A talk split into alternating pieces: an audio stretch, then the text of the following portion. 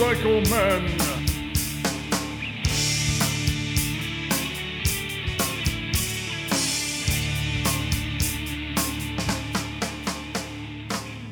Hello, boys and girls, and welcome to episode 243 of the Motorcycle Men podcast. And I got another interview for you. This is another good one. All right, you're going to like this. But before we get to that business, let's take care of some real business. Motorcycle Man podcast is brought to you by Scorpion Helmets. Now, Scorpion EXO has been dedicated to offering high quality, innovative motorcycle helmets and technical apparel at an incredible value. So to learn more, you go to scorpionusa.com. Go check them out. I got two Scorpion helmets and I love them. They're great. And Shinko tires, regardless of the type of bike you ride, when it's time for tires for your bike, you want to think Shinko. That's right. So you go to Shinko Tire USA and you tell them that the motorcycle men sent you. I use Shinko tires and I could not be happier with their performance. Did an entire ride from New Jersey to Key West on my Shinko tires. Love them. Great stuff.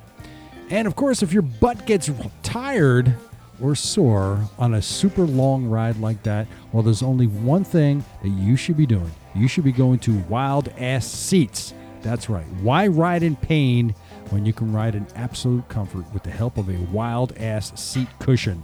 Your back will thank you, and you'll enjoy a mile after mile of cruising comfort no matter what type of motorcycle you ride.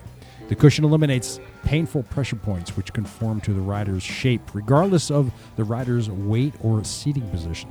So go to wild-ass.com. That's wild-ass.com and order today. Make sure you tell them that the motorcycle men sent you. Don't forget that's wild-ass.com. W I L D, a little hyphen, ass.com. Make sure you tell them that we sent you. Hey, the Motorcycle Man podcast is supporting David's Dream and Believe Cancer Foundation. If you would like to help and be a part of something that actually makes a difference, donate today to David's Dream and Believe Cancer Foundation. Go to davidsdreamandbelieve.org to donate. Links will also be in the show notes. And of course, the Gold Star Ride Foundation. They've been helping families of fallen soldiers and making a difference in the lives of those left behind. So if you'd like to be a part of a great cause and get some heartfelt miles in, go over to goldstarride.org and learn how you can participate in the next Gold Star Ride. And of course, now you've heard me say it time and time again, and you're probably tired of hearing it, but I am not.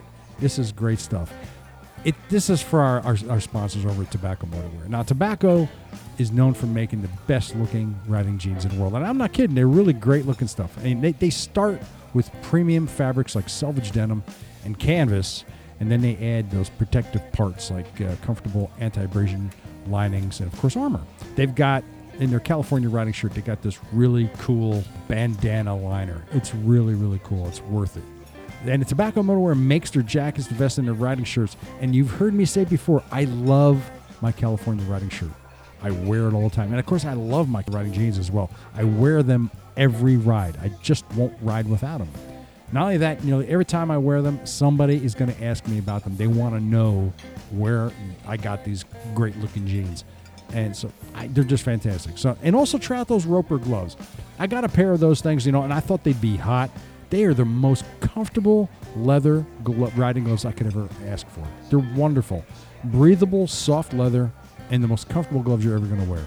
And for added protection, go check out the Wasteland vest. It's really comfortable. It's fantastic. Plenty of pockets, plenty of armor, great addition to wear with your California riding shirt or under your leather jacket for those slightly chilly No need to sacrifice style for safety. Tobacco Motorwear has both. So go check out Tobacco Motorwear. That's tobaccomotorwear.com. Again, tobaccomotorwear.com. And our listeners for the, the Motorcycle Men podcast will get 10% off your order when you use that coupon code MOTOMEN. All right, now, there are hundreds of bike builders out there, each with their own method, their own style, their own platform, and their own level of experience, know how, and most of all, purpose. Some bike builders, for some bike builders, it's a form of income. And for others, it's a means of expression. and it's you know, sort of a form of art. And for some, it's a pathway to recognition and perhaps fame and fortune. Then there are those more grassroots kind of bike builders who do it not for any other reason than because. They have a passion for bikes, they have a desire to create or recreate, and they have a respect for these machines that they will devote countless of hours of time to just to hear it eventually uh, and hopefully run. These builders don't seek that fame and fortune. Their goal is the satisfaction of a job well done. My guest today is one such bike builder and an author. The Urban Monk is here to tell us about creating Mr. Corton. All right, boys and girls, here we are, episode 243, and coming from all the way from where are you located? I'm uh, just outside of Los Angeles. Right, just outside of Los Angeles. The Urban Monk. Do we call you Urban? Yes, sure. Okay. Call me UM, Mr. Monk. Uh, I get a lot of different things, but uh, Urban, Oh. I'll answer to all of that. All right. Well, uh, Urban is a he, he's a builder. He does some custom bikes, and he's uh, he also did a book about a motorcycle that he created. Urban, welcome to the show. Thank you for having me. It's fantastic to be on. Yes, I, pr- I appreciate you taking the time out from your busy schedule. That I mean, not that we all have busy schedules at this particular time, but thank you very much for joining. Right. So, why don't you tell us a little bit about y- your motorcycle self and what you do? Well, I think I'm probably like a lot of guys out there. Um, you know, I'm just turned 50 this year and Welcome uh, to the club. family. Yeah, thank you. And um, started as a young man. My first motorcycle, I was 12 years old when I got a little Suzuki dirt bike and uh, ripped around my neighborhood and brought the Fargo Police Department over there quite a few times because some of the neighbors weren't so appreciative of the noise.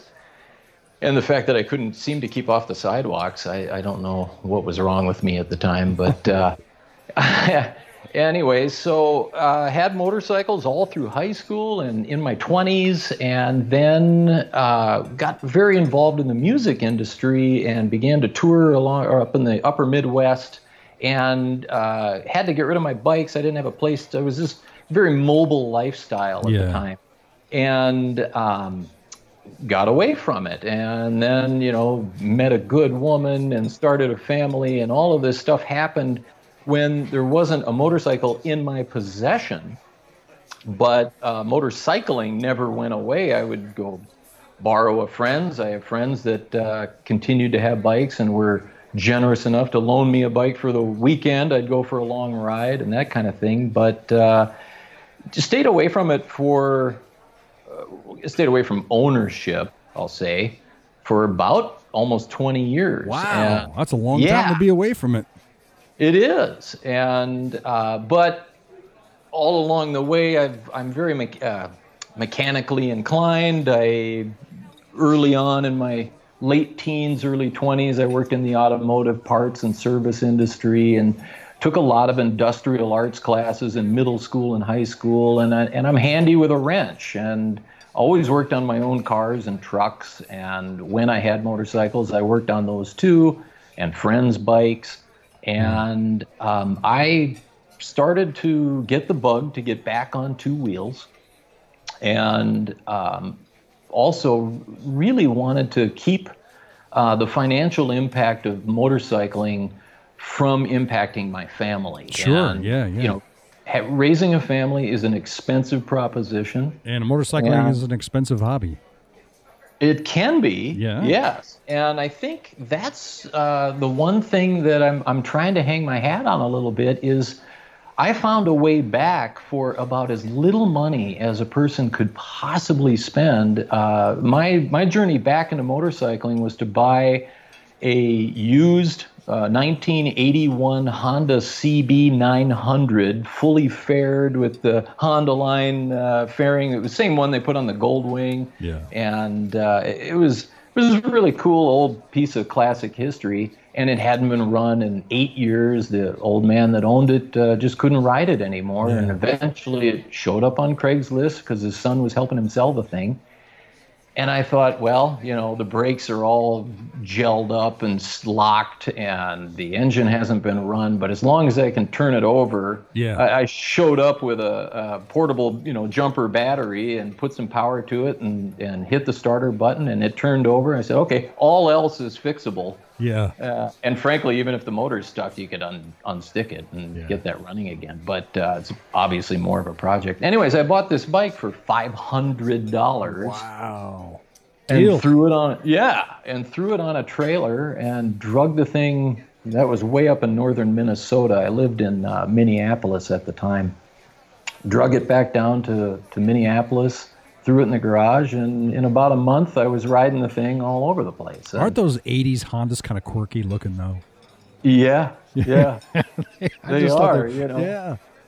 there was all kinds of strange things going on with uh, you know regulations and tariffs on imported bikes Sure. above a certain cc's and and the result was these pretty quirky motorcycles Yeah. that were we're not trying to be a Harley Davidson, but okay, we understand Americans want to cruise, and so we better set it up differently than we have been, and they did, and made what they think is a cruiser, and uh, It's just that know, many of those bikes from the 80s kind of had that. I don't know. Maybe maybe it was just this thought of futuristic or something, but they all had this a lot of rectangular shapes and a lot of Yeah. a lot of very angular. You know. Yeah. So, so when They you, were. you know when nothing was smooth lines back then. So when you look back on it now, you think, wow. I mean, of course, then we thought it was cool, yeah, but yeah. now you look back on it and you go, that's kind of weird. You know. But Well, they uh, are.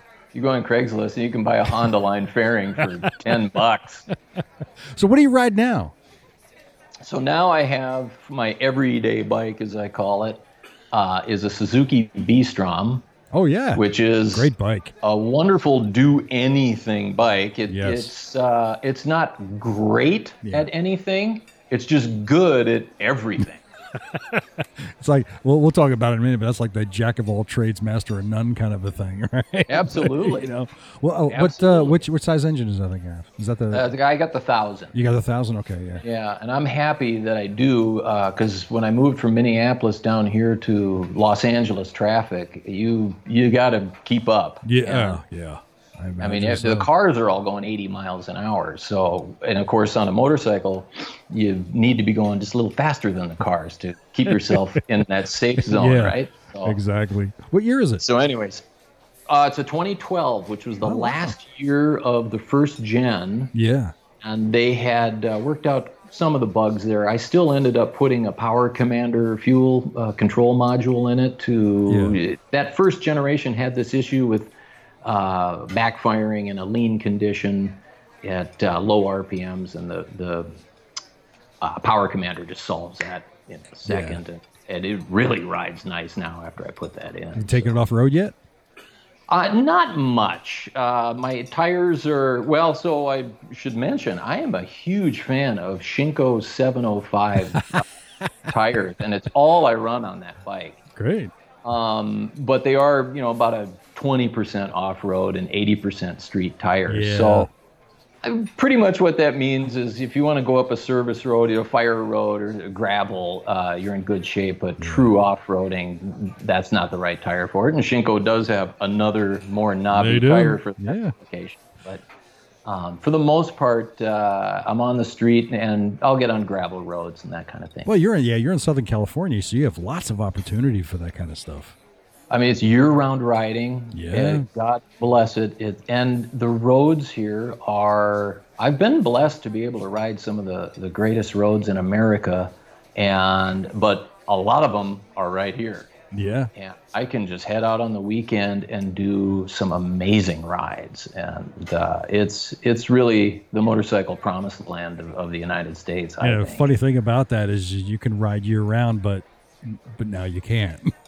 right, right, right? Uh, It's oh the my god. strangest thing. But you know, the the having been uh, living in the Northland for so many years, you get used to this cycle of ride your ass off, and then you've got this time to take care of your bike all winter, and Yeah. and you get that every winter. Yeah.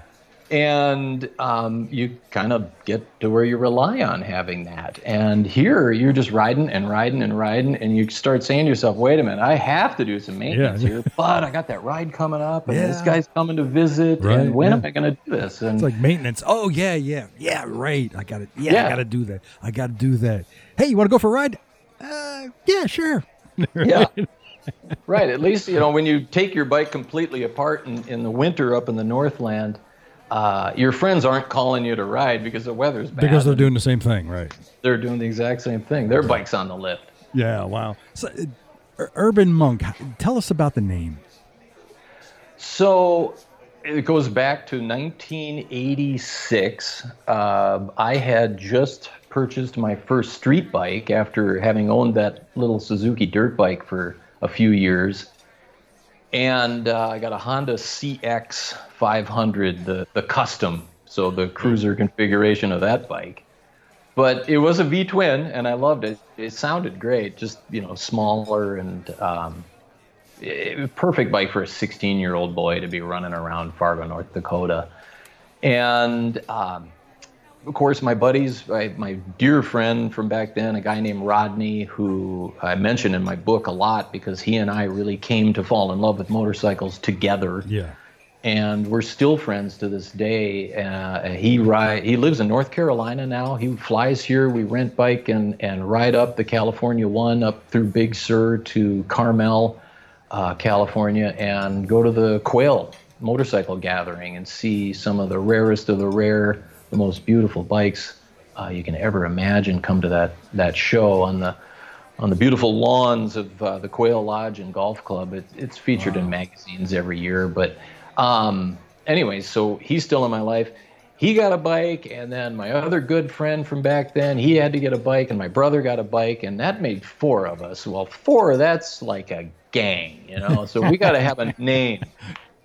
And somehow I came up with this idea. We were kicking names around, and I put the word urban and monk together, and I just liked the sound of it. And so I wish that there was some, you know, greater story to it other than I've been kicking that name around for 35 years, 36 years. Um, and and have just have always had it in in a, a place in my life. Yeah. So, yeah, that's where it comes from. We were the urban monks, and uh, uh, you know, I mentioned that in the book. Is it weird to do like a, a excerpt from the book? No, Is not that- at all. Not at all. Here, I'll read that. Well, we're going to talk about that in a second. So, your book, which is creating Mr. Corton, Yeah. um, well, tell us about the book. Okay, so you know, I built this bike, and over the course of, uh, I was doing it on the mornings and weekends. Again, back to not trying to impact my family in Sure. a negative way by being a motorcyclist, um, and trying to find that balance. Uh, I have two daughters and a wife, so I live with three women, and I feel your that means that that means my time is early in the morning yeah. uh, because they're all sleeping in. And so on Saturday and Sunday mornings, I would go to what I've often called man church and go out to the garage Yep. and uh, find my piece and find my center and put that wrench in my hand. And uh, over three and a half years, it took me almost three years and five months to complete this bike because I completely tore it down and tore the engine apart and had to replace uh, a piston that had a hole in it. And uh, and then you know while you're in there, you might as well do a lot of other things. and then on top of it, I was customizing it, and so um, it just took a lot of time. And I painted it myself, and um, came up with I think a beautiful finish. But there's no rushing that. And Yeah. then because I don't have a paint booth and all of the stuff that you really need to have to to do it professionally, uh, you're you got to wait on the weather to cooperate. Yep. And if it's even too windy, you know, you, you got to wait. So it took a long time to do it. And the whole time, I was looking in the corner of my shop. There was this little metal table that I had made in eighth grade metal shop class from uh, one of those industrial arts classes I mentioned earlier. And looking at that thing, thinking that was when I first started to bend metal and weld and consider the, prepping my surface before I paint it and all of these things. And that was that was really the impetus of where I am now, taking this bike apart, which I realize for a lot of people, not everyone, but and, I don't pretend to be the world's expert here in any way, shape, or form, but for a lot of people, tearing a motorcycle down to its smallest bolt and component is a daunting task. And sure. That, that is, yeah, and that's not lost on me that, that that's kind of a, a big deal to a lot of folks. And I got to thinking about the, the teacher that taught that class who assigned that metal table to me. And he was a character. He was um, he joked with us. He was always in a good mood, and uh, he treated us like friends. But um, you know, here's an anecdote. So he had a, a unique way of teaching. He was teaching us about internal combustion engines and spark plug and ignition in particular. And one of the assignments was to take a small Briggs and Stratton, you know, flathead single cylinder engine apart, put it back together, you know, do some measurements of piston ring gap and and uh, a few other things before you put it back together. And and it was a simple pass fail grade. If he pulled the ripcord and that thing started, you passed. If it didn't, you failed. And but he's explaining the ignition, the magneto ignition, uh, to the class. And there's about 20 of us in this classroom.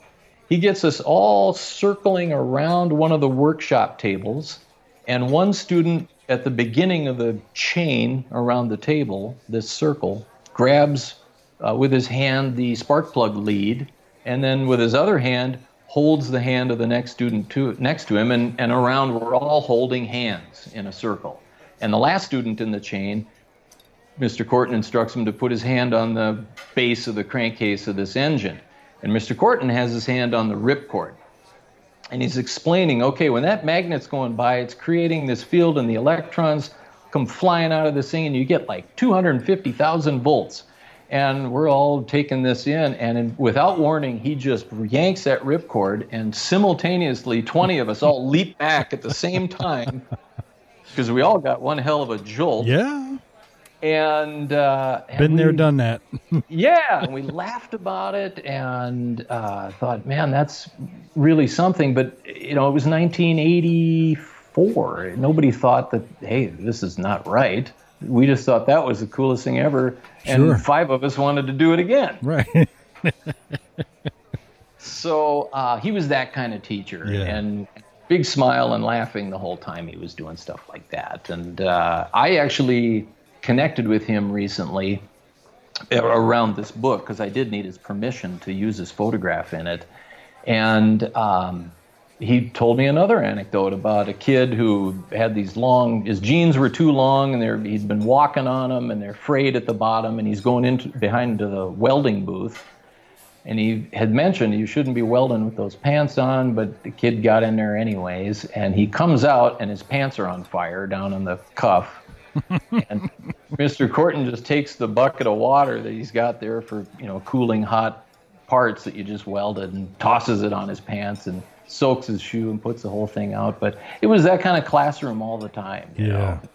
And great memories. Uh, this guy gave decades of his life to teaching a whole bunch of young guys and gals uh, in Fargo, North Dakota, uh, how to work with their hands and how to be creative and how to uh, conceive of a plan and measure things accurately and and then execute on that plan in and, and manifest something in the physical realm sure. out of a bunch of nothing. Yeah.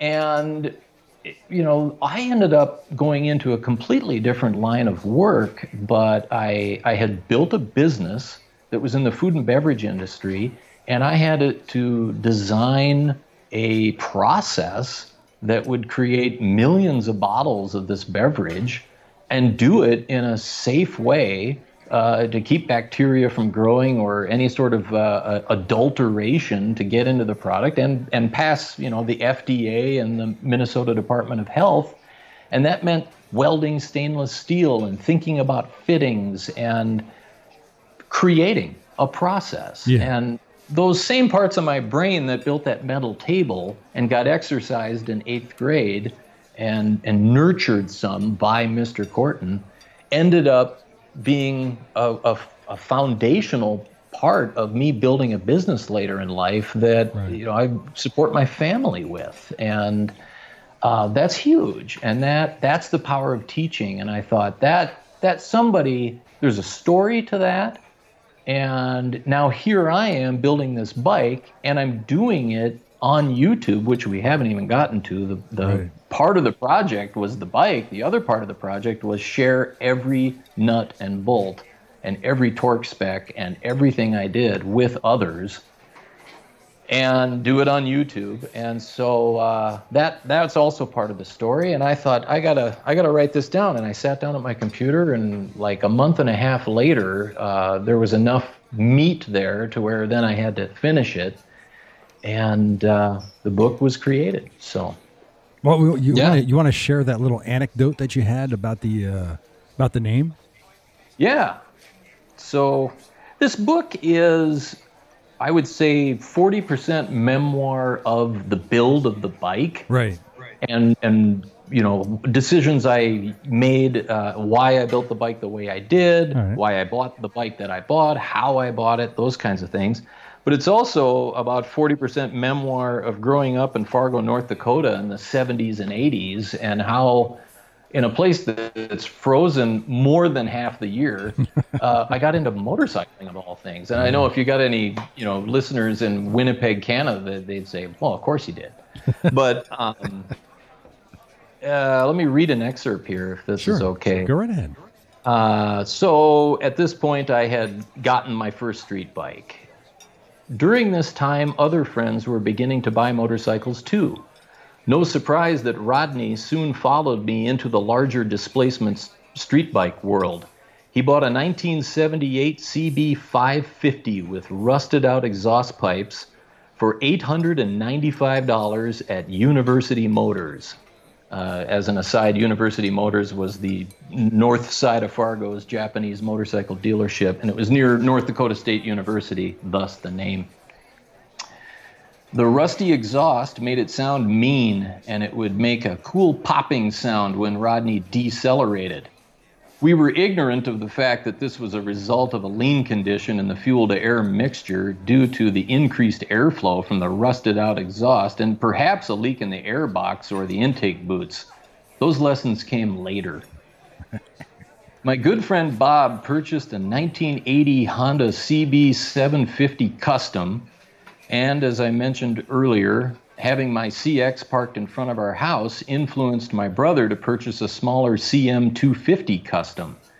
There were four of us, and we took it upon ourselves to give our newbie motorcycle gang a name the Urban Monks. Uh, the name, oh, this is interesting. The name uh, was my intellectual offspring, and I honestly don't know how I conceived of it. I just thought it sounded cool. We gave each other nicknames that tended to come from movies we liked at the time. Bob's was Bluto, after Jim Belushi's character in Animal House. Rodney's was Jake, another of Jim Belushi's characters, Jake Blues of the Blues Brothers. My brother was D Day from Animal House. Uh, my nickname also came from Animal House. As I was tall and skinny, they called me Stork. I can't say I was too fond of it, but one doesn't get to choose these things. so that's where Urban Monk came from. Oh, there you go. That's great. Isn't it great to have memories like that, though?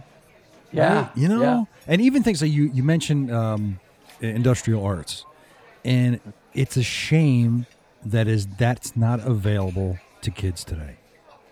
I couldn't agree more, and I hope that you know I mentioned 40% memoir, 40% memoir. Well, that leaves 20%. That's the other piece of this book is I, I really want this story to be a defense of the power of industrial arts education Sure. in public schools. Um, I think they got a bad rap back in um, you know the 90s when I was coming out of high school. I could kind of sense it. Um, of course, school budgets were being cut and at the same time, there was a kind of a, a, a, line of thinking that was brewing in America that industrial arts education was in some way pigeonholing young people into a life of servitude in the trades, and that we were doing them a disservice in some way, which I talk about in the book as, as how elitist and awful an opinion that is. Sure. And yeah. uh, I think the example I use in the book is one, not everybody wants to grow up to be a doctor or a lawyer or a manager or whatever. I mean, it, that is just a fact. And to say that then someone like who takes up welding as a career is somehow lesser than someone that takes up uh, medical profession is elitist and, and just wrong, and I believe it's archaic. And if you are a patient who needs surgery and you're going into a hospital, to you, who's going to lie on that table, that surgery table, you have value coming from the doctor who's doing the procedure on you. Yeah. But isn't it just as valuable to you to know, and you don't even have to think about it, but the value is still there, to know that the welds on that stainless steel table were done correctly and in a way so that they will not harbor bacteria or any anything else growing in them and you know that table is part of the grand scheme of, of the successful result of your surgery. They're both equally valuable, I think. Absolutely. And, you know, and, and there, there is yeah, a lot ahead, of there is a lot of pressure on. Well, certainly, like you said, in the late '90s through the 2000s, a lot of pressure on kids to go to college, to get a college yeah. education. Yeah. When we're we everybody's learning much too late, is that hey, you know, the trades is really where you could be and much happier actually, and yeah. not have as much debt. Right, and get right to work and yes. get right to work creating value for society, which is what we do want is people having purpose in life and creating value for other people. That's yeah. that's what a civilization is built on. Right. Not only societal uh, value, but personal self worth. Absolutely. You know, that's very Absolutely. important because Look, um, I've been working in corporate America now for over 30 years, and nothing pleases me more than to get up and go outside and do some manual labor. Yeah. Whether if it's yeah. working on my bike or working in the yard, that's far more satisfying to me. Yeah. Absolutely. So, and you mentioned corporate America. I went on to I went on to college and and did that whole route and worked for companies that manufacture things, uh, industrial and commercial floor cleaning equipment with hydrostatic drives and welded steel frames that are powder coated and they have computer controls and they have internal combustion engines or they have battery drives, even hybrid drive machines. And what did we struggle the most as a company is finding people in the United States that can build these things. The the welders, the fabricators, the machinists were so difficult to find and when we did, man, they were making really good salaries in that that company and better than a lot of us up in the marketing department. I'll, I'll say that. Well, do, you, do you see do you see a, a, a turn coming in that more people are going to start turning to these trades and industrial. You, you, you think that's going to come back? I hope so. Um, I honestly think that this uh, COVID 19 situation we're going through right now is going to change a lot of things. Oh, and sure. this, we're already, what you mentioned going to college, and that was like everybody's got to go to college and then rack up all this debt. That conversation was already starting about wait a minute, are we what are we doing to these kids, sending them into $100,000, $200,000 worth of debt at the beginning of their careers and then paying them peanuts when the welder is going to start at a higher salary right out of the gate? And uh, now my kids are at home doing their schoolwork online and I just, this is rumor, so don't, please don't quote Urban Monk on this is happening. But a friend who lives out east is saying that Harvard University is thinking about all online coursework next year. Rumor, but yeah, still, but, you know, people are thinking about it. It's like, why Yeah. do we go to these facilities that have high costs and dormitories and cafeterias and all this support around bringing the students to the classroom when they can go right to their laptop anywhere in the world. Uh, so one, one word is the answer for that tradition. right, right, just legacy. Yeah. Exactly. Exactly right. Now, in, in your book, of course, you, we, we were talking about the you know being of a jack of all trades type of thing. You kind of described yourself, or you were described as some sort of a, a Renaissance man. You know, the jack Yeah. of all trades. Uh, do you do you find that? Well, did that work for you or against you when you were doing this project?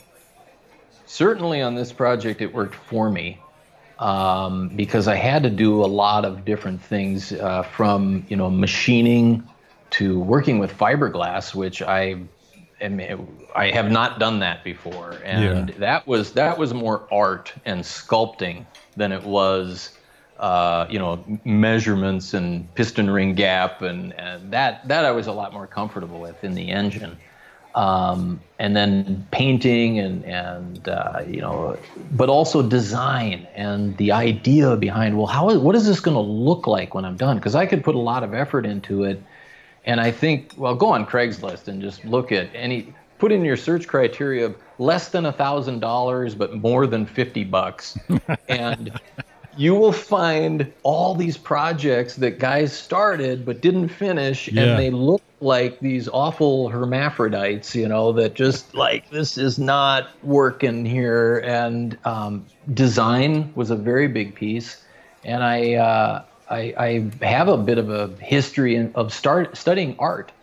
And for no reason other than i just like it.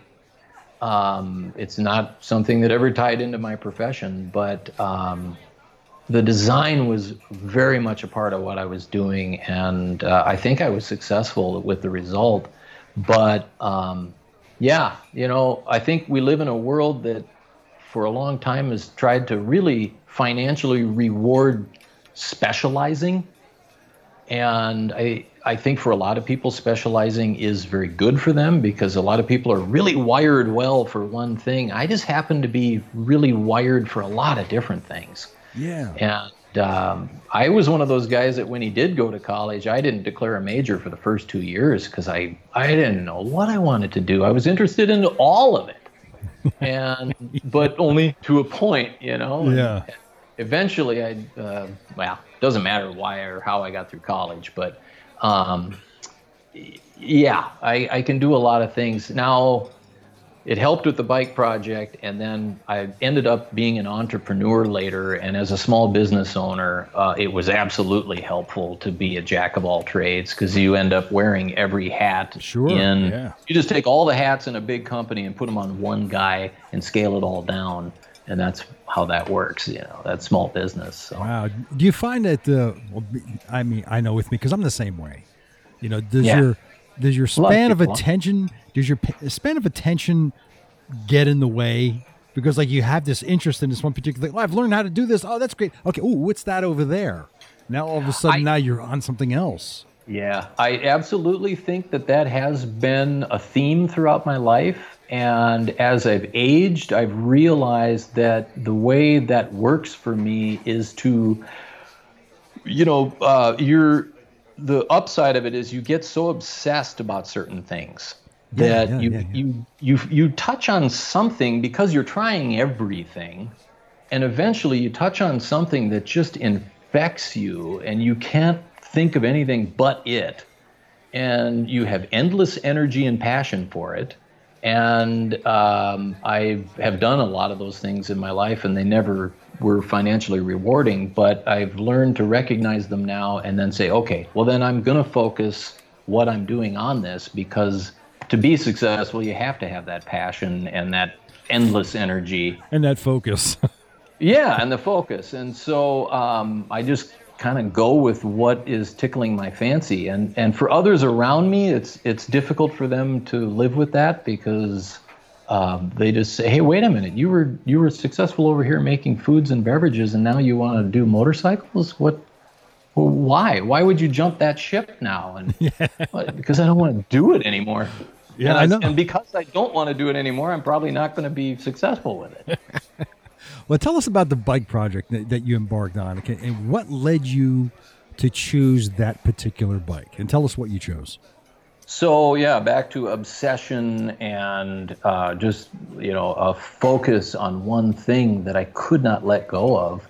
Um, I was looking at motorcycles and I, I kept coming across uh, these cafe racers and and as I looked further at it, I, I, saw that there was really a global movement around these things, yeah. and there are some uh, big name builders out there around the world that have have made this something that's going to stick and I, I, know it had a long storied history back to the cafes of uh, post-war Britain and the sure. young ton-up boys who uh, just you know just what they were doing with their time. Uh, but somehow my introduction to it was the music video in the 80s when I was a kid. Uh, A-ha, Take on Me was that you yeah. know, uh, cartoon themed kind of uh, video, but it was Cafe Racer themed. And I thought, what is that? And it was kind of cool. Um, anyways, so I got hooked into the idea that, hey, you know, I could build one of these, and I I'm looking for something to do in the garage.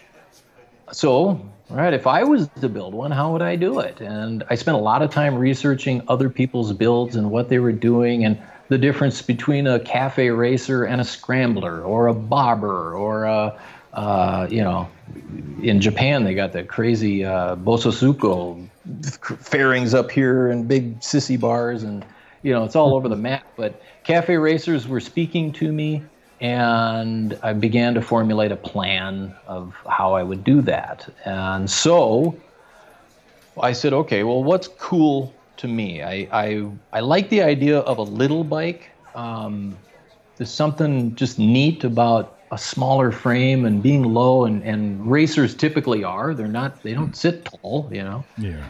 And uh, you get down and get out of the wind and go as fast as you can. And um, you know, I'm six foot one and and weigh something, and I thought, well, I better have something with at least a, a decent amount of power to so I can have some fun on it. So I was thinking something in the 45 50 horsepower range would be fun for me and anything less than that i might just get bored with it once i am done and yeah. have to ride it but i didn't want to create some big heavy monster either and uh, and then kickstart i just there's nothing cooler or sexier than kickstarting a motorcycle. So you know going in that you wanted a kickstart bike. I want a kickstart. I'm not even going to look at bikes without a kickstart at that that's brave.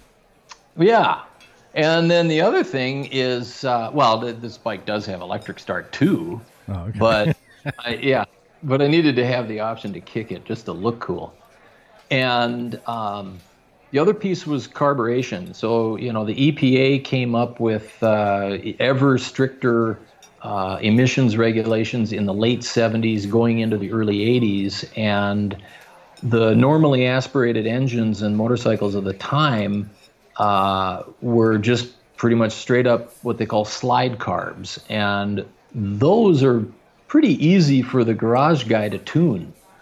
Um, but EPA made it so that, hey, you know, we don't want so many hydrocarbons emitted when you're giving it gas and, you know, you pour all of this gasoline in there, but the air isn't there to match it yet. And slide carbs just can't keep up. So they came up with the uh, constant volume uh, carburetors or CV carbs. And those are a lot more finicky to mess around with the engineering behind air intake and the airflow through them. Uh, you know, how fuel is delivered when you twist that throttle. We think of carburetors as I got a cable on my right hand, I twist that thing, it pulls open a slide, and a bunch of gas and air goes in. Well, it, it, almost. But um, with CV carbs, it has all to do with the airflow through that venturi. And any changes to that can make it a nightmare trying to get the thing to be tuned properly later on. And you see that again with guys out on the internet who've bought some 82 whatever, and then they put the little pod filters on it because they like the look of it, but they can't get it to run right. Well, they've messed with the airflow through that carburetor. And so um, I wanted slide carbs, not CVs. And so that put me pre 79, the CVs came into play, and so I wanted to go pre 79. Um, my experience has been with Japanese bikes, and I know from my experience that they tend to cost a lot less. And so, back to my mission of keeping the financial impact of my hobby uh, away from impacting my family, I thought, Yeah. you know, I'm going to do this on a budget. And then that became a challenge in and of itself. How cool and how nice of a motorcycle can I make without just throwing endless money at it? Uh, which a lot of people do too. They, they kind of, I mean, I think all of us have an addiction to some level with motorcycles, and we just, we get the magazines and we're on the websites and we're consuming, consuming, consuming um, the brands and the industry and everything that they're kicking out all the time. Right. Uh, and and there is uh, just like my wife and going to the mall and my kids shopping for clothing and shoes. We get the same way, man. We just I gotta have it. I gotta have it. And well, we don't have to have it. No, we don't have to. We You know, want it we though. Want it. right. Right. And so um, I just thought I'm gonna set a really really tight budget on this thing, and every single decision I make is going to be a compromise between, well, it has to function, but um, it doesn't have to be the top of the line fancy name part or, you It's know, got to be cost need- effective. Right. cost effective. I don't need Brembo brakes. I'll stick with the brakes that Suzuki designed for this thing, and I don't need, uh, uh, you know, I don't know. I mean, I don't want to go bashing on anybody's brand because Right. Let's I- face it. Brembo brakes work really well. Yeah. So, anyway. So what did you end up picking? What, what bike was it? I picked a 1978 Suzuki GS 550 with kickstart and slide carbs, Mikuni VM22 slide carbs, and uh, it's a four-cylinder. So Four cylinder. yeah, but really, small, you know, really small little pistons that are, I believe, 50, 55 millimeter across each of those pistons, and uh, they could be 65. Anyways, I forget now. And it sounds like a like a loud uh, Formula One car or something. It, it's got this really cool sound to it. If if people want to go on my YouTube channel, there's a couple of videos recently where I I ride it and you get to hear the thing and as I tear up the street. What condition was it in when you first saw it? Well, uh, pretty rough. It had dents in the gas tank, but nothing too deep that I couldn't fill. And um, but the and the inside of the tank was rust free, which of course is a critical thing. Sure. And then um, it had scratches on the side of the engine because it had been down at some point along the line. And uh, what else about it? Back tire was trash, uh, but it was running, and that was That's that a, was that's a plus. It was a plus. It had a really loose linkage on the gear shift, and so that felt very sloppy. But I, I recognized right away that all that slop I was feeling was not something internal to the transmission. Sure. It was, uh, you know, because I mean, you you start worrying about the uh, the forks, the shifting forks, and whether they're worn. But uh, I could see that it was just the linkage outside, and then I would just repair that part. But uh, the gal that sold it to me, I don't know. When I when I got there, I was just kind of turned on by this bike even more, just because of the seller. She was female, which I was not expecting. And uh, one of the big brands in custom motorcycles is a company called. They're out of Australia. They're called Deus Ex Machina, and they have a flagship corporate store here in Los Angeles, in Venice. Oh, uh, okay. Cool. near Venice Beach. And uh, what that place is, it's a moto themed uh, coffee shop, deli, and motorcycle store. Oh, that's awesome. But then there's also a shop in there, and one of our world's uh, most accomplished custom builders, a guy named Mike Woolaway, i- is he's the guy, and he's in there building custom bikes, and you can buy one of these custom bikes for a lot of money, um, but they're they're gorgeous, and uh, he's one of the three kind of three biggies living here in Los Angeles area. The others would be Roland Sands and Max Hazan. And uh, those three guys are just kind of uh, legends around here. And, anyways, uh, this gal comes walking. Uh, this is in St. Paul, Minnesota, mind you. I'm not anywhere near Los Angeles or Venice Beach when, when I'm looking at this bike.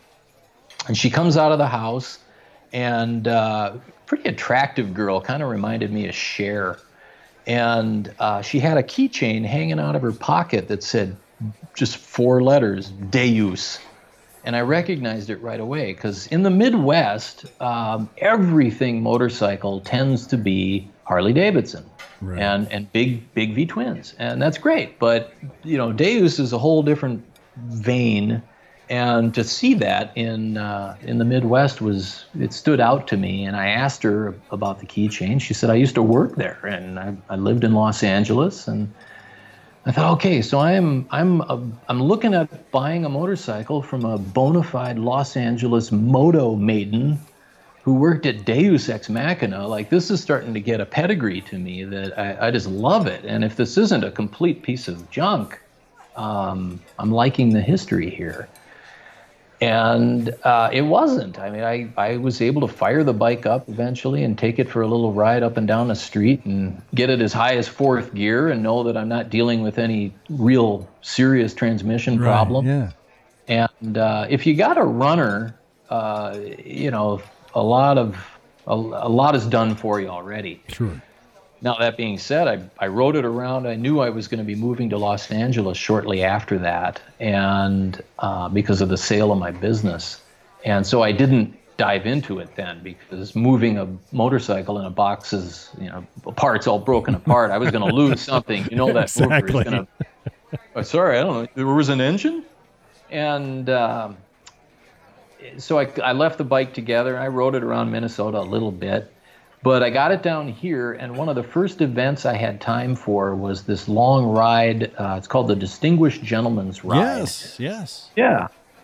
And uh, the Los Angeles ride was a big one. There was well over 200 bikes there, and um, just quite a string of riders. And we went through downtown Los Angeles, up Santa Monica Boulevard, into Beverly Hills and Hollywood, and uh, right past Mann's Chinese Theater, where all the tourists are there looking at the uh, the stars and the sidewalk. And here comes this string of bikes, and the cameras are out. And but it was brutally hot that day. Yeah. Uh, California had been in like a five-year drought, and it was triple-digit temperatures. And I'm riding the bike slow, and it's an air-cooled engine. And then uh, I got through the ride fine, but on the way home, uh, I was given it quite a bit to keep up with Los Angeles traffic, and it is only a 550, and uh, probably doing 85 miles an hour, you know, on a 550. It's it's humming. It's complaining. Yeah, and all of a sudden, I power is just bogging, and I look behind me, and there is a smoke trail that, you know, made the the Yamaha RD that I was following, or no, not an RD, that's a Kawasaki. Um, yeah, no, it is a Yamaha. I'm sorry, but that two-stroke I was following just was nothing compared to the smoke I was putting out now, and uh, I had to get off the interstate and take uh, the the surface roads, and got myself home. And uh, after a little investigation, it was pretty clear I had burnt a hole through one of the pistons. And so, no time like the present to start a project, you know. Yeah. I just started taking it apart, but I grabbed my camera and documented every single bit of it to put on the YouTube channel because I was thinking, well, okay, so that's another thing. Uh, if if you don't mind me talking about it, Go ahead. here, Mr. Corton had given so much of his time trying to inspire us to be creative and work with our hands and build something out of metal and paint and rivets and welding and blah, blah, blah. And I thought, I'm going to do this thing. It's going to happen.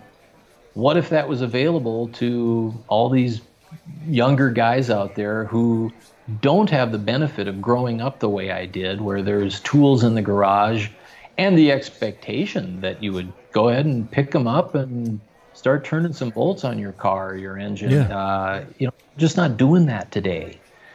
And but uh, the millennial generation, I think, gets a bad rap. Uh, I I think, from what I can see, about half of them really are quite interested in the way things used to be before the internet came around, and, and have a real appreciation for what they just simply call retro. Yeah.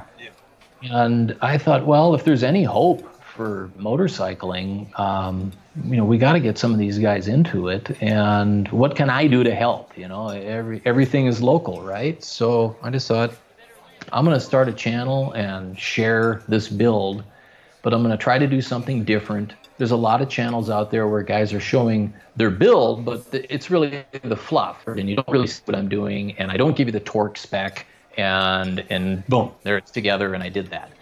And I thought, no, I, I really want to do something where you get the detail you need to do this bike exactly the way I did it, uh, if you want to, or do your own thing. But all that detail is there to make sure that you've got some confidence going in that you'll get it running sure. and you'll get it back on the road. And I've had a lot of guys tell me uh, since then, hey, I went out and bought a GS550 or a GS750 or whatever, and I dove in, or I got a Honda CB550 or whatever.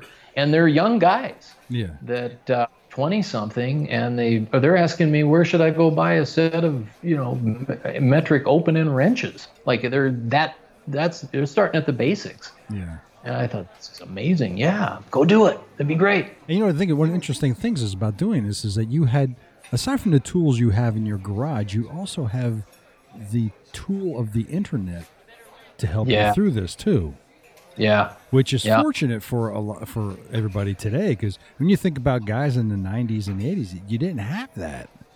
Yeah, you know. Well, I mentioned Bob in the book, uh, yeah. one of the urban monk guys. He ended up uh, becoming a uh, he's a doctor now and uh, works at the pathology department at Henry Ford Hospital in Detroit.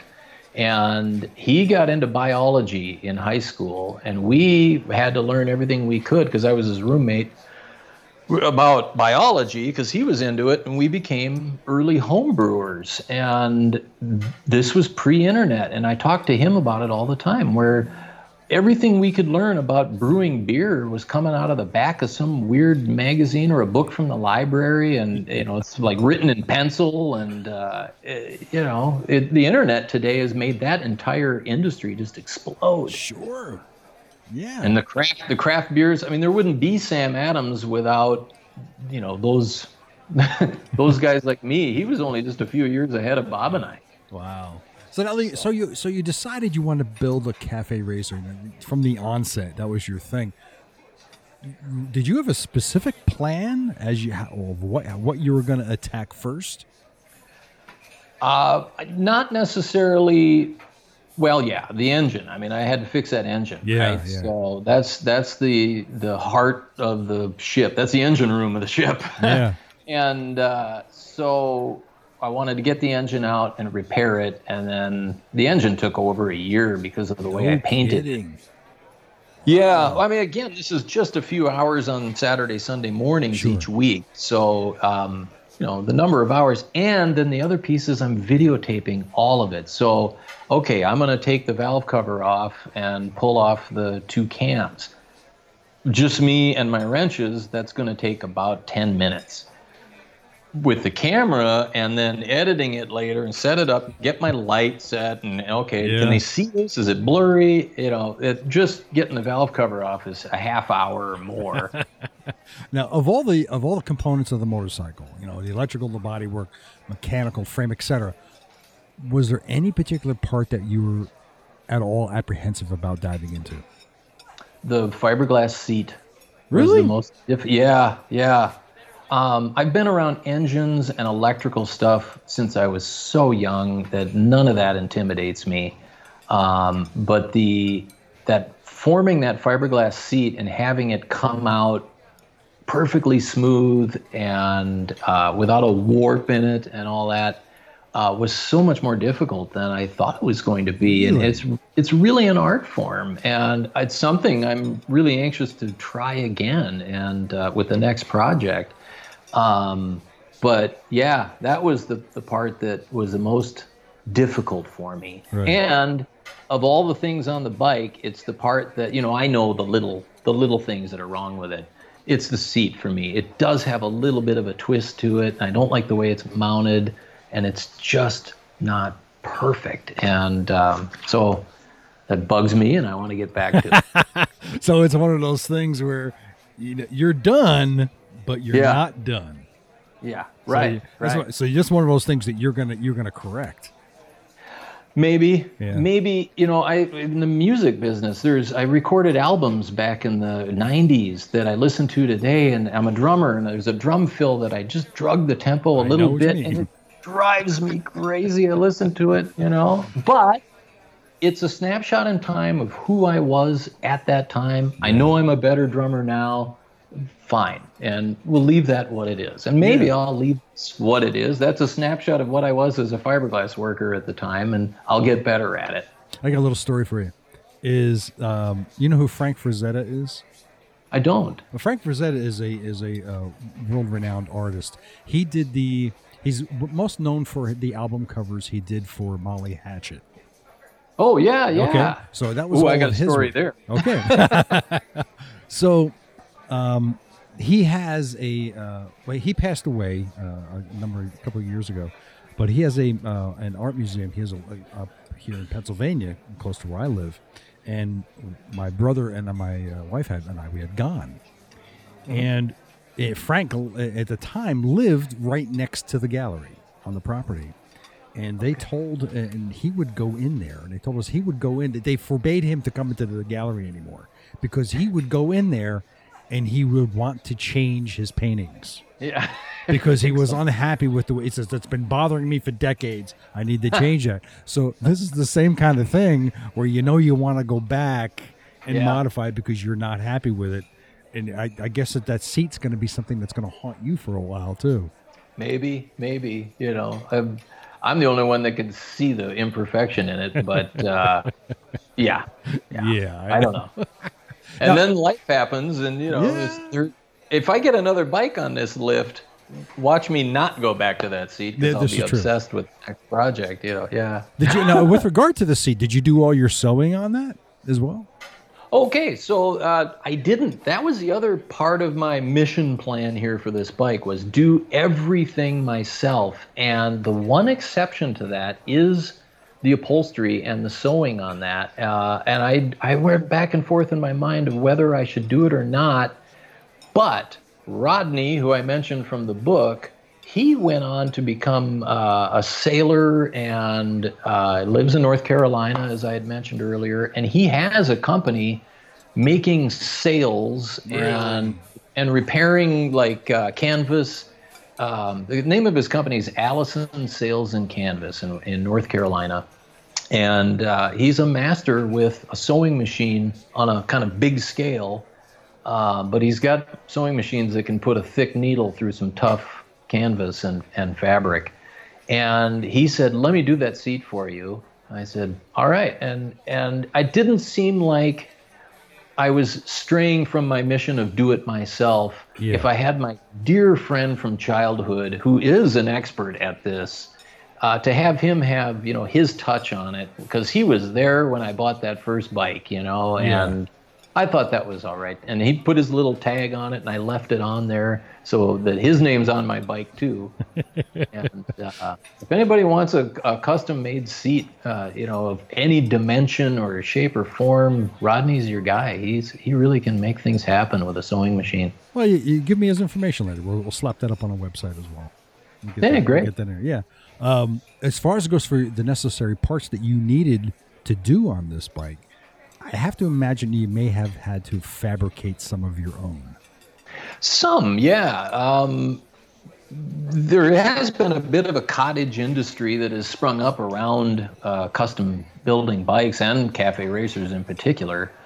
And so a lot of things are available, but like I knew I wanted a perfect line, what, what I call the bone line, to run from underneath the bottom of the headlight under the, the bottom of the gas tank, continue on right under the seat all the way to the back. That's got to be a perfectly straight line. And the whole, that is like the spine of my whole build is around that thing visually.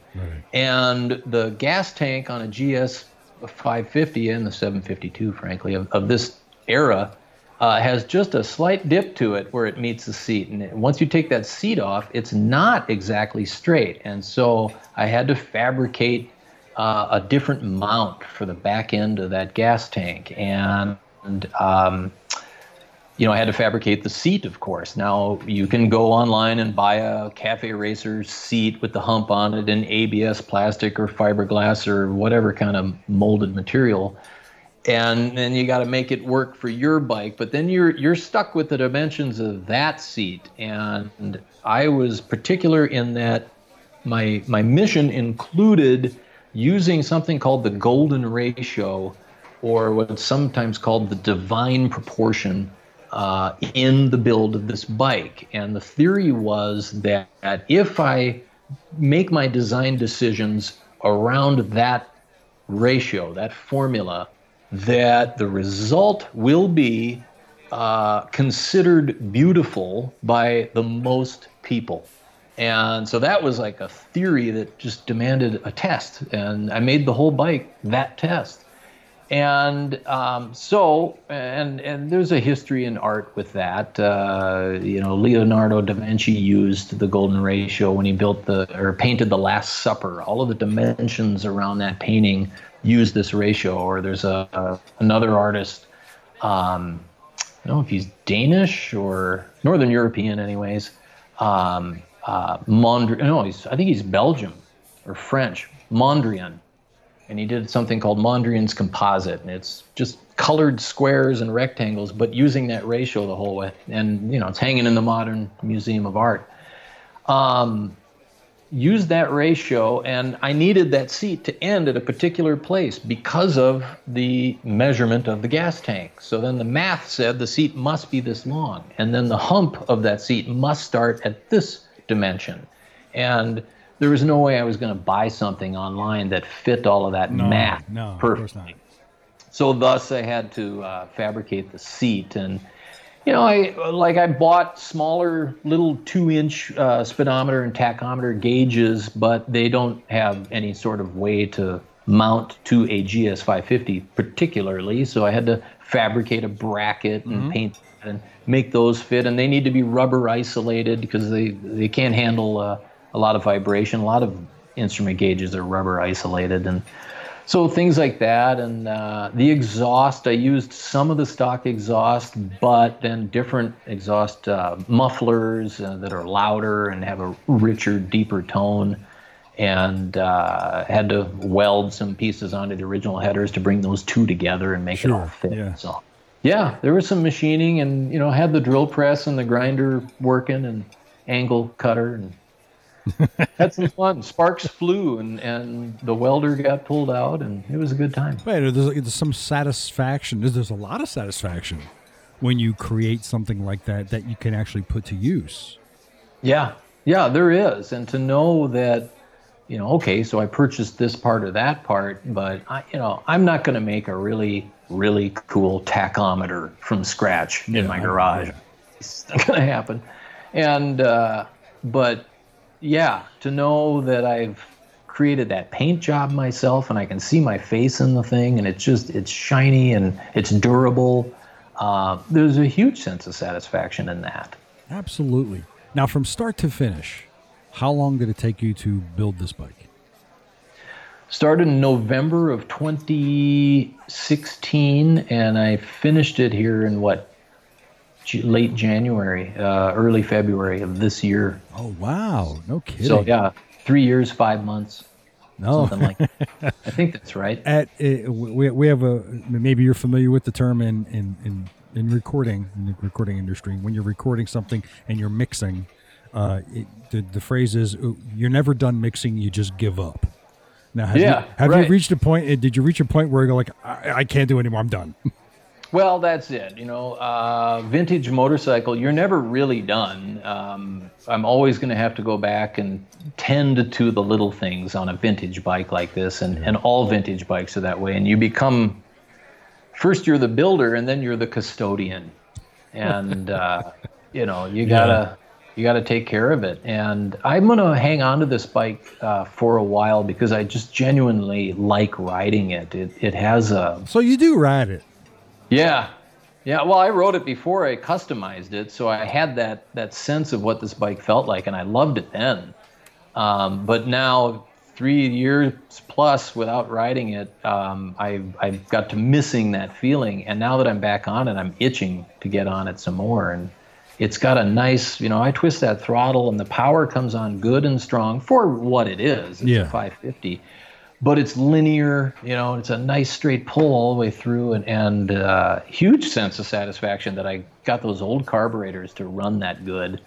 And uh, yeah, it, it's I'm gonna hang on to it for a while, but at some point, I think someone else should probably become the custodian of this thing into the future. My my daughters don't have interest in it, and I'd rather it be in the hands of someone that really loves it. And and I don't intend this to be the last bike I build. Uh, I intend it to be the first bike I custom build. Now there you go. Now, so- And now have you, have you? So you, I assume you've ridden it since you finished it. Yeah, a little, and then the COVID nineteen lockdown happened. Ah. So um, I've had it out. Oh, I think there's hundred miles on the on the clock now. Oh, no kidding, really. So you ha- so you haven't had even had the chance to bring it to any bike shows or any events yet, have you? No, and I there was two coming up this spring that I was looking at and had them in my sights, and they got canceled because of uh, the lockdown. So yeah, that was one of the the things I was really looking forward to. Oh, but wow. you know, more shows will come, and I'll I'll get it there at some point. Sure. Now, so let's talk about your YouTube channel, uh, Urban Monk TV. Uh, what can Yeah. what can viewers expect to see on that channel? Well, uh, mainly it is helping.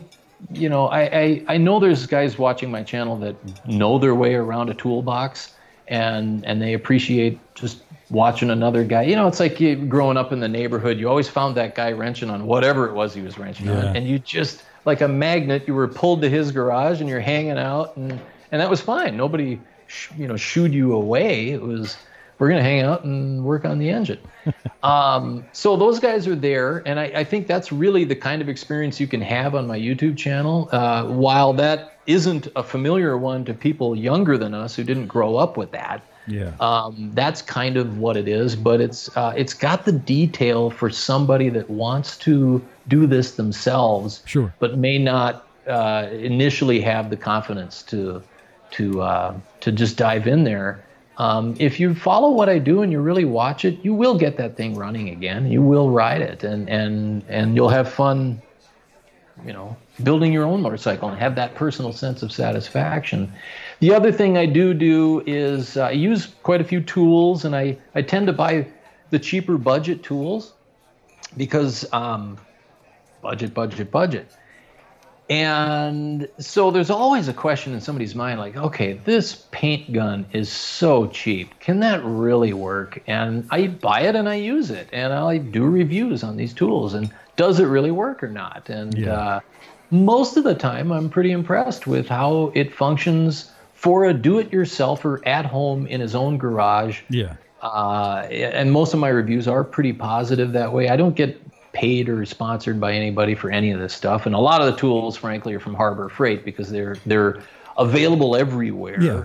Yeah. Uh, and and those are the the budget tools out there. But um, the, you can find that, and and if I genuinely didn't like something, I I say so.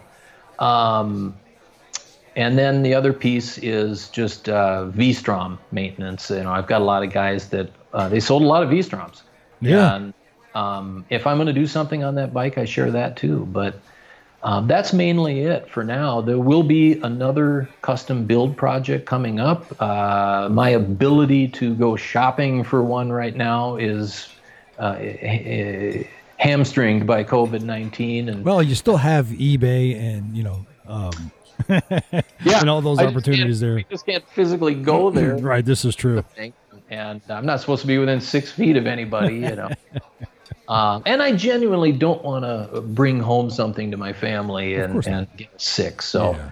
um, Do you have any yeah. idea of, of what you're up to next, though? What's going to be your next project? Do you, do you have an idea? I, I got a couple ideas, and so it will somewhat come down to uh, what I find out there for the Yeah. what I'll call the donor bike, and, and if I find the right deal, um, I'll, I'll go ahead and share my ideas. So one is I already own my childhood first street bike. I bought another CX 500 in 1982 that is sitting in my brother's garage, and uh, that's up in Minnesota. And so I need to get that thing down here. Yeah. That thing is in such uh, good condition that I don't think it deserves to be cut up and turned into a custom bike project. I think it's worthy of a restoration. And uh, but it, the stator is out on it; it's not charging. And in that particular bike, that's at the back of the engine, so it's an engine out experience Ooh. to uh, Okay.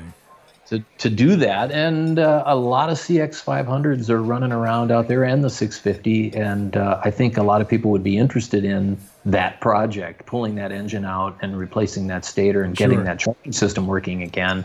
And then just clean the bike up, uh, and then I'll probably sell it. Um, then the other one I have, growing up in uh, Fargo, maybe this is a book.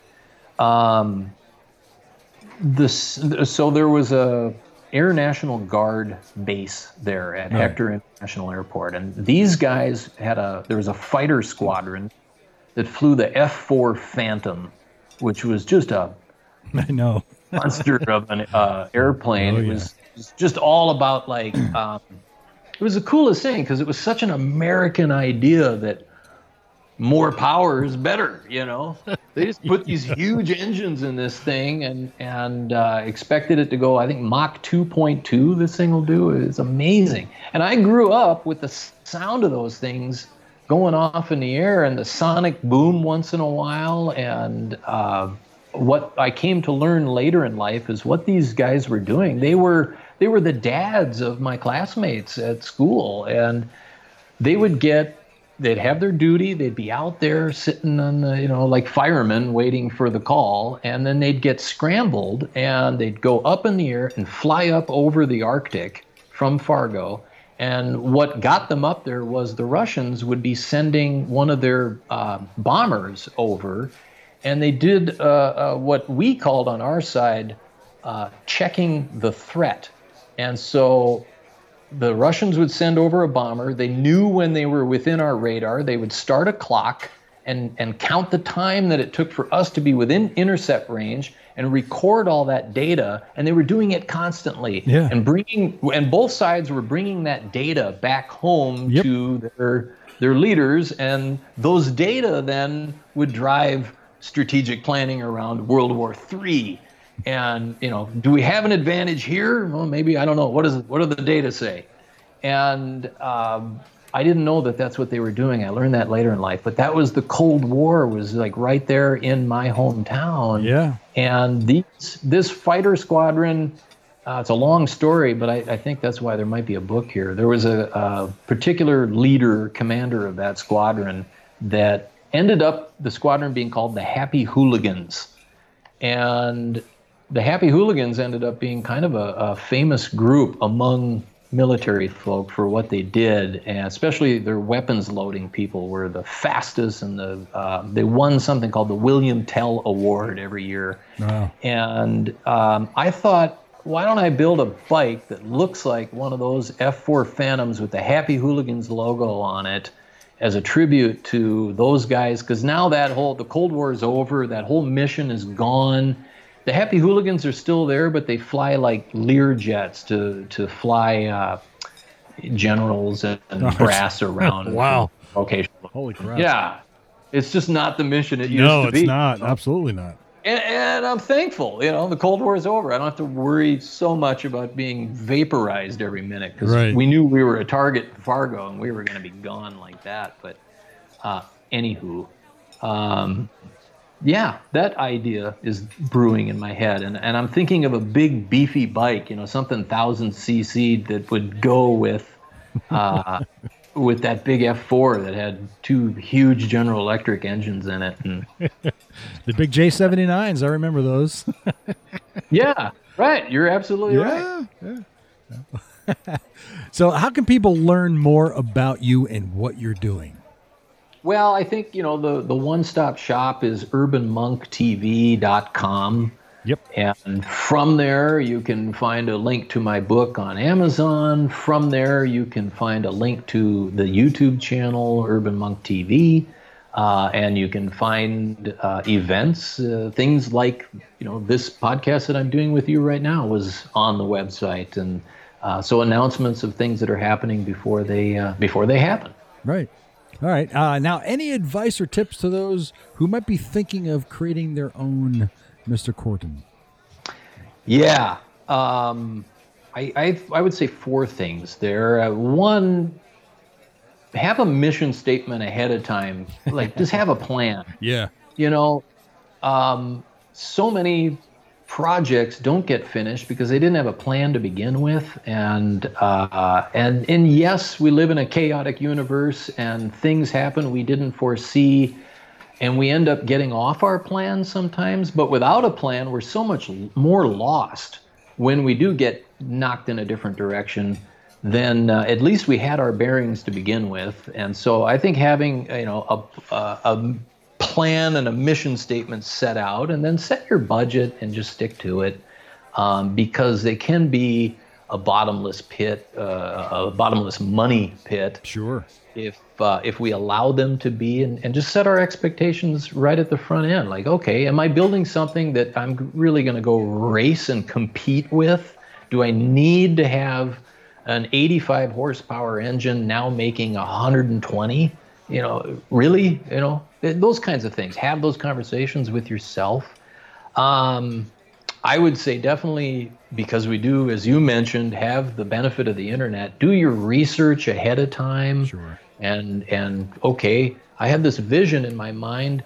So what kind of bikes would fit that? And spend a couple of months looking at what's out there and what you can afford and then will it work you know and and can i find part suppliers for a 1969 bsa you know in boxes uh, or should i buy something that they sold 350000 of them every year and there's still parts available today yeah. for this um, you know my bike is over 40 years old but you'd be blown away how many parts are still available for this thing. It, it's it's amazing, frankly. Yeah. Because a lot of them are still on the road. Um, and then the other piece is, uh, you know, don't listen to what other people say. Keep your vision. Unless those people are being positive and have good things and supportive things to say about your project, right. uh, then just tune the rest out. Sure, because everybody's got an opinion, and uh, some of us understand that we have opinions, uh, but we understand that other people don't really care what those are necessarily, uh, unless we've been asked. Very true. Very true. Uh, one last question for you: favorite tool in the in the shop? Favorite tool. Um, I there's kind of a handful of tools that I would say you, you've got to have to do a custom job, but um, I could just about reach it from here, but I got to take the earbuds out and the microphone. The angle grinder really comes in handy. Uh, you cut things, you grind things, you put a flap disc on it and surface it, and uh, that that's a big must-have tool. And they're not that expensive. Yeah. Um, but I used the crap out of that, and and and I know you asked me favorite tool, but then the Dremel rotary tool. Thing, oh my god, man, I love my Dremel! Holy crap! Was in my hands a lot, you know, because because there's little nooks and crannies too. The all over bikes. Dremel's a great tool. Oh my god. Yeah. Yes. Yeah. Well, Urban, listen. Well, I, well, you do some uh, engraving work on yeah. Uh, well, you know what? It, it's Dremel. etching. It's all etching work I do. do. I etch my yeah. chrome work and all that. And I'm not done. In fact, bike is back on the lift, and uh, we can talk about that later. But uh, still, I still got more etching to do, and hopefully I'll have that finished. Well, now that I got all this downtime, you know, yeah, right. I, I, can I can finish it up. That's my plan. Well, what I saw there looked gorgeous well, and thank you. Uh, thank you. just a nice expression of your work. It's great. Yeah. It's a it's it's uh, very time intensive. It's like anything that's artistic. You can't rush it. Yeah, yeah. You just can't just like building a bike. You can't rush it. You have to take your time. You have to yeah. be patient with yourself. Oh God, you hit the word patience. There, I'm sorry. My new favorite tool is patience. yes. That's use it often. Drawer in the toolbox for that. Use it often. Yes. All right. Well, thanks. I want to th- don't go anywhere. I want to talk to you afterwards. But thank you very much for joining me here on the podcast. You are an absolute wonderful joy to speak to, and I love Well, to, love thank hearing you. all your stories. Thank you very much. Likewise. Thanks Thank for you. having me on. You're very welcome. Thank you very much, and we'll uh, talk to you again soon. All right. Take care. So thanks for joining Urban Monk and I here on the podcast, where we talked about building bikes, his book, and his YouTube channel, and everything you need to know about doing all that. To learn more about Urban Monk, you can go to urbanmonktv.com. I will put links in the show notes and, of course, on the Motorcycle Men website. Hey, don't forget to check out our fellow podcasters, YouTubers, bloggers, and fellow vloggers out there whose links you will find on our links page. And there's many more out there. All of these outlets and many more do great things to promote our encourage our sport and passion. So this has been the Motorcycle Men podcast. I am Ted, your host. Thank you for listening, and remember, we say stupid crap so you don't have to. Enjoy your ride, kids.